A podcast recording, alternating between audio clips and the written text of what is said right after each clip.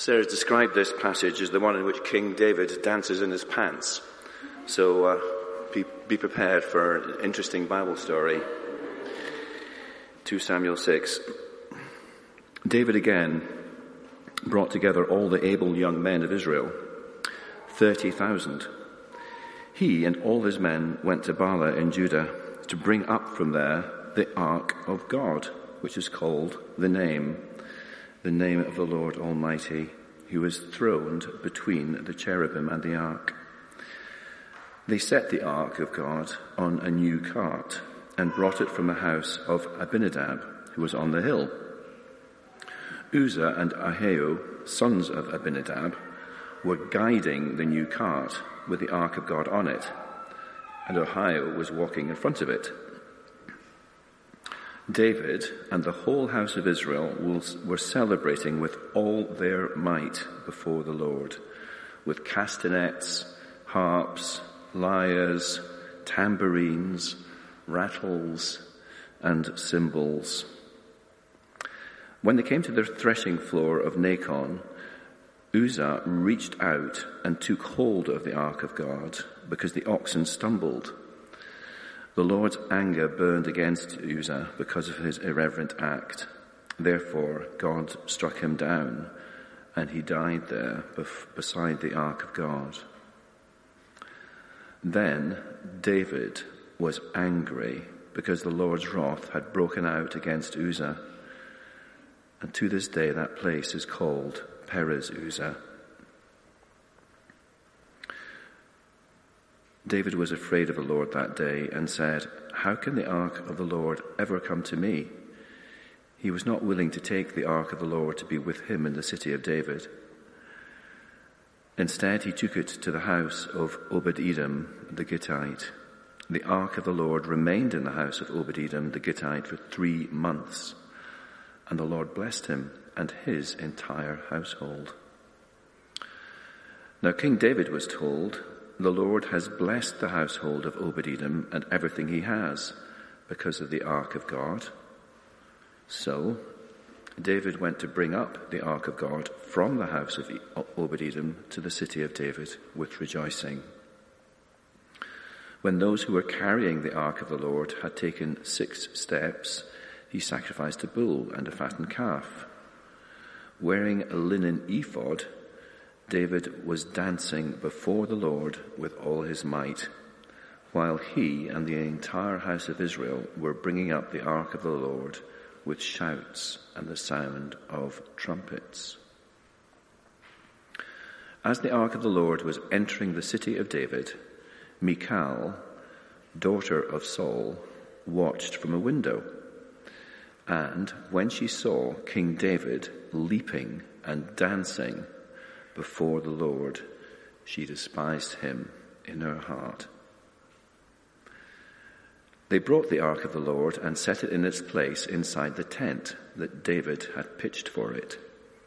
And David sacrificed burnt offerings and fellowship offerings before the Lord.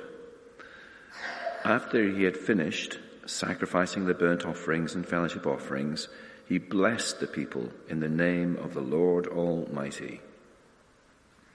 Then he gave a loaf of bread, a cake of dates, and a cake of raisins to each person in the whole crowd of Israelites, both men and women. All the people went to their homes. When David returned home to bless his household, Michal, daughter of Saul, came out to meet him and said, How the king of Israel has distinguished himself today going around half naked in full view of the slave girls of his servants, as any vulgar fellow would. David said to me, Michal, It was before the Lord who chose me rather than your father or anyone from his house when he appointed me ruler of the Lord's people Israel. I will celebrate before the Lord. I will become even more undignified than this and I will be humiliated in my own eyes. But by these slave girls you spoke of, I will be held in honor. And Michal, daughter of Saul, had no children to the day of her death. Amen.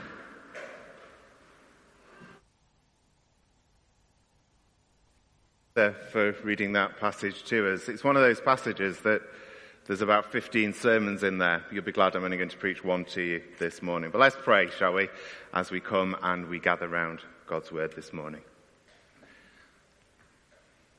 Lord, I just want to pray that you'll give us open hearts today. I just want to pray that that sense of abandonment which David had in praising you, that sense of his whole life given over to you at the end of that passage, will somehow resonate within our hearts today. Lord, may we say, lift up your name in all the earth, but help it start with me. We pray in Jesus' name. Amen. Amen. I've asked this question before, but I'm going to ask it again. Are we still enjoying the football? Yeah, yeah. Whatever our view of football is at the moment, there is absolutely no escaping it, is there? Today, it doesn't matter where you go. If England score a goal, you will hear cheering. If you're walking down the canal, if you're in your greenhouse doing the tomatoes to escape from the football, you will still hear cheering. Sometimes things cause a spontaneous outburst of noise. And football, probably more than any other sport, creates that outburst of noise. And it conjures up songs, doesn't it? Have you noticed how many songs have been sung with the football? So we've not only got the national anthem, it's coming home, and this year's new favourite, Sweet Caroline. Have you noticed, here's a point for you, have you noticed how similar the tune is to Shine Jesus Shine? Listen to it next time. And if you want to sing Shine Jesus Shine as a prayer over the nation instead of singing Sweet Caroline, do that later on. But just listen to it. You'll be trying to get that out of your head now, won't you? But there is something about crowds singing, about people celebrating that causes us to sing. And singing can be that overspill of the heart. We sing when actually there is nothing left to say, there is nothing left to do, and it just sort of pours out of us. We sing to celebrate. We sing at birthdays, at Christmas, at national events, at the football.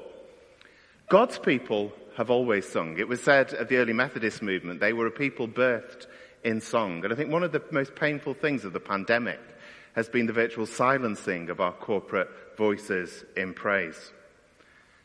But in God's economy, singing is an overflow of a heart that is led in obedience by the Lord a heart that is dedicated to God. But you know, we can sing in a way that isn't dedicated. We can sing words, we, we can proclaim things that actually doesn't resonate deeply within us. That is not what God has in mind. Look at this from the prophet Amos. Away with the noise of your songs. I will not listen to the music of your hearts, but let justice roll on like a river, righteousness like an ever failing stream. God's heart is that we sing, absolutely. But it's, that it's the overspill of what is going on deep inside. What's the song of your heart this morning? Not what's the song of your lips, but what's the song of your heart? What's going on deep, deep inside of you? Well, 2 Samuel 6, as Lester read it to us, we will see that it's a passage that is full of dancing and singing. Lots of it going on, lots of noise, lots of instruments that we probably hadn't heard of before that are in that passage. Now, the backdrop of the story is that the Ark of the Covenant, the most sacred treasure in all of Israel, is being taken up to Jerusalem. Now, if you've been joining with us on the tour, you will hopefully remember that inside the Ark of the Covenant is kept the tablets on which were written the Ten Commandments. And then the book of Hebrews tells us that Aaron's rod is in there as well, Aaron's rod that budded, and a pot of manna from the time in the wilderness. Now, Sam was taking us through last week how David has been anointed king. And David wants to establish his rule under the reign and rule of God. So by moving the Ark of the Covenant into Jerusalem, it puts the presence of God right at the center of national life. The chapter we've read is really a chapter of two halves. The first part, verses 1 to 11, is the first attempt at the ark being brought to Jerusalem, which ends in tragedy. And then the second part is the more successful attempt, the successful attempt to bring the ark into Jerusalem, albeit with that very heated argument between David and his wife. So let's have a look and contrast these two songs. I'm calling the first one the song without substance, because a lot of singing going on, but there's not a lot of obedience to God. A lot of noise, but the obedience is lacking. Some songs go on for a long time without saying anything, don't they? I'm not just talking about the kind of songs we sing in church. I'm talking about all kinds of songs. Apparently, there, there is a piece of music by the avant-garde composer John Cage, which is meant to last for 629 years. Unless you're Methuselah, I don't suggest listening to that one. But what goes on in these verses? What is wrong in what goes on here? What is, what is taking place that, that displeases the Lord? Well, in verse 3, David sets off, and the ark of God is put on a brand new cart. Now, we might read this and think, well, brilliant. You know, David is investing in a new mode of transport for the ark. This is something that, that honors the ark. It's, it's, it's something that shows that it's special. Except this was not what God had said. This was a Philistine custom that David was just carrying on into the life of Israel. If you dig back into the law, you can find out that whenever the holy things, the ark was to be moved, you can look at this in Exodus 25 and Numbers 4 to 6. The ark should only ever be carried and only ever carried by Levites. Yet here is David ignoring what God has said and putting the ark on a cart. But off they go, and there's all this singing, there's all this shouting, there's these playing of these instruments that would make an absolute racket, this praise, this shouting out. It's one thing to make a lot of noise. It's another thing to let that noise resonate. What we're praising God for, to let it resonate in our hearts. You know, we've been singing this morning, lift up his name with the sound of singing. Now, we join with the hosts of heaven when we praise the Lord. But those songs, they need to sing into our hearts as well, that the gospel is preached to ourselves, that we resonate with what God wants for us. When the psalmist says, let everything that has breath praise the Lord, you have to first let it resonate within yourself. Let those areas of my life that are not yet under the lordship of God, let those areas first be brought under submission and let everything that has breath praise the Lord. Tragedy is around the corner. In verse 6, it says that the, the covenant is, the Ark of the Covenant is brought on this cart and it comes to a place called the threshing floor of Nacon. And the oxen, these oxen pulling the cart, they stumble. And you can imagine the scene. One of the oxen trips and the cart is just tipping slightly off. And Uzzah, a man we don't know anything about other than what it says in here and what it says in the parallel passage in the, in Chronicles, he does what I guess is the instinctive thing. What do you do if something is falling over and you can stop it? You reach out, don't you? You stop it falling. You, you stop the thing being damaged. But in doing so, he dies the Lord strikes him down. Oh, now, we, we can read this and we can think, why, Lord? This is just somebody trying to protect a holy object. This is somebody trying to do what he thinks is the right thing. And this appears to be David's reaction in verse 8. David is angry with God. David becomes fearful of God. At times we can read these Old Testament passages and we can struggle to understand them. You know, that is okay to struggle. It's okay to ask those deeper questions. What is going on here? And sometimes we have to say this side of eternity, we won't get the full answer. But I think what we can do here is do a bit of digging down and see how consistent God is to his word. We can look and see the reasons. Now to understand that, we have to dig back into the law. The book of Numbers, we've already mentioned it already, and it says here in Numbers 4 verse 15, even the Levites, when they are carrying the ark, they must not touch the holy things or they will die. Uzzah totally ignored what God has said. He reaches out to touch the holy things, and so what God has said comes to pass. Since I've been this high, and we'll have all been the same, we've been taught, haven't we, that if you touch something that's really hot, it will burn you. I remember being taught as a little child not to go near pans of hot water or pans of hot milk or whatever it was and to stay away from the oven, stay away from the cooker, stay away from those hot things.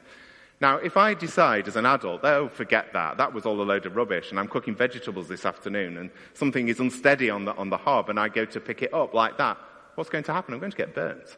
I'm going to get burnt. This is what Uzzah is doing in a sense. He's, he's not listening to what God has already said. Those things that should have been instinctive to him have not resonated in his heart. Sometimes it's really important that the things that we know God has said, that they dwell deeply in us, that they take root deep in our lives. Uzzah simply hadn't realized just how holy God is. just how important it was to keep God's law, just how important it was to do things God's way. One writer puts it like this He may have had good intentions, but his attitude towards God was wrong. He showed no respect for God's word. He didn't take it seriously. Didn't take it seriously. And he paid the consequences. Forward wind to us. We live in the times of the New Testament, under the new covenant. Jesus has died so that we may go free. We do not suffer the same judgment in our day to day lives that happen in these passages here. The, the sin has been taken from us. We can walk in freedom through the gospel. That is why the gospel is such amazingly good news. But once we've been saved by grace through faith, how do we respond to God? How do we respond to these things that God has for us? We see good intentions are not the right response to God.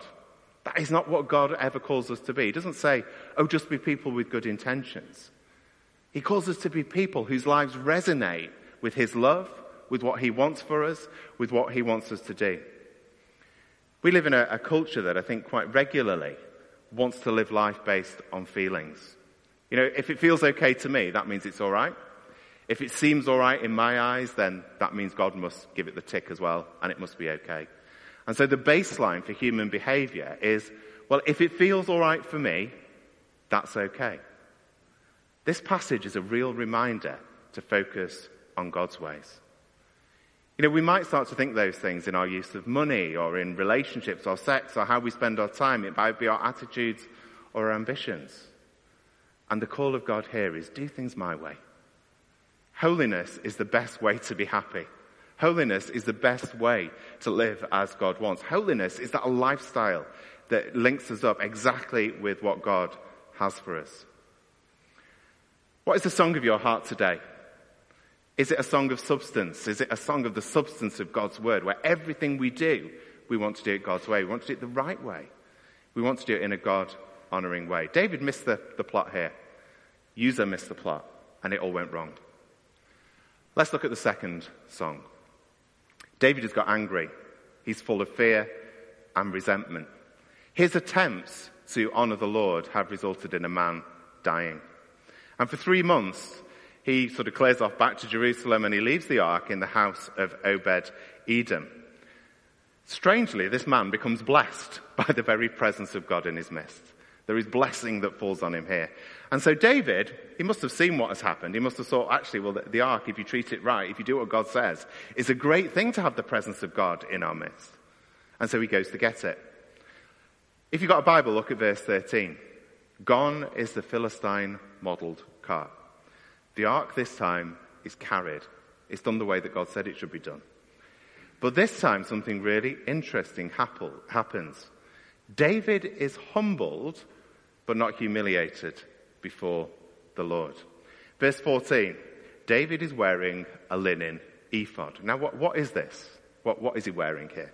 There's quite a lot of discussions about what, what this is. Um, but we have to ignore, in a sense, Michal's comments later on. He, he's not naked here. He's not being a vulgar fellow, which, by the way, is an incredibly um, polite translation of what the Hebrew actually means. But he is dressed simply as a priest would dress. It's very simple sort of garment that, that would go around the lower part of a, of a priest. And it's in a sense here that, that David's kingship must be humbled before the Lord. He won't be humiliated before the people, but he will be humbled before the people. He will be brought down, and the sovereignty of God must be established over his kingship. His dancing and praise are now totally appropriate because they are kept in line with what God has already said. He does things God's way. He wants the presence of God at the heart of Israel. What do you want in your life today? What is it that you want? What is that one thing that makes your heart sing? Is it to live life God's way? Is it to seek in everything that we do to know the Lord more and more? Is the song of our heart that song that says, actually, God, I just want your presence at the center of my life. And I want everything to work out from there. Or is the song of our heart a selfish one? Does the song of our heart lack the substance of God's word? You know, it can be very easy, can't it? to pay lip service to God, to sing songs, to, to speak out words that speak out words of praise. And yet those same words not to be speaking into our innermost being. The gospel isn't being preached to ourselves, it's just being spoken as words. Are we doing that both and today in our lives? You see, David in this passage, he learnt that actually what God isn't after is lots more noise. That is not what God has ever been after. God is after an undivided heart. God is after a heart that longs to resonate with his song deep within. A heart whose one desire is to do things completely, unashamedly, and confidently God's way. And when we do that, David found out sometimes you run into problems. There's the blazing row at the end of this passage. We haven't got time to go into it this morning. But he comes up against struggles by doing things God's way. Is our desire today to let the song of our heart be the song that Jesus would sing over us? Over our entire lives, over our homes, over our families, over relationships, our money, our church life, our attitudes, and yes, even how we behave if England wins, or dare I say it, loses. Is that song the song that's being sung over us? I want us just for a few moments to reflect on how David sort of turned this passage into, well, there's probably other instances in his life as well, turned it into a prayer. You may want to pray these words from Psalm 86 as a prayer over your own life as well. That we may follow in God's ways, that we may have, as David calls it, an undivided heart. A heart whose song is the song that the Lord would want us to sing. So can I ask us just to spend just a moment in quiet? I will read these words and perhaps you want to pray these words into your own life. Let me pray for us. Teach me your way, Lord, that I may rely on your faithfulness. Give me an undivided heart that I may fear your name. I will praise you, Lord my God, with all my heart. I will glorify your name forever. I'll just read those two verses again. Teach me your way, Lord, that I may rely on your faithfulness. Give me an undivided heart that I may fear your name. I will praise you, Lord my God, with all my heart. I will glorify your name forever. And so, Lord, help the song of our hearts today to be a song that would honor you. Help our lives, our living, our speaking, our acting to all honor your name. And help us learn from David in that way. We ask it in Jesus' name. Amen.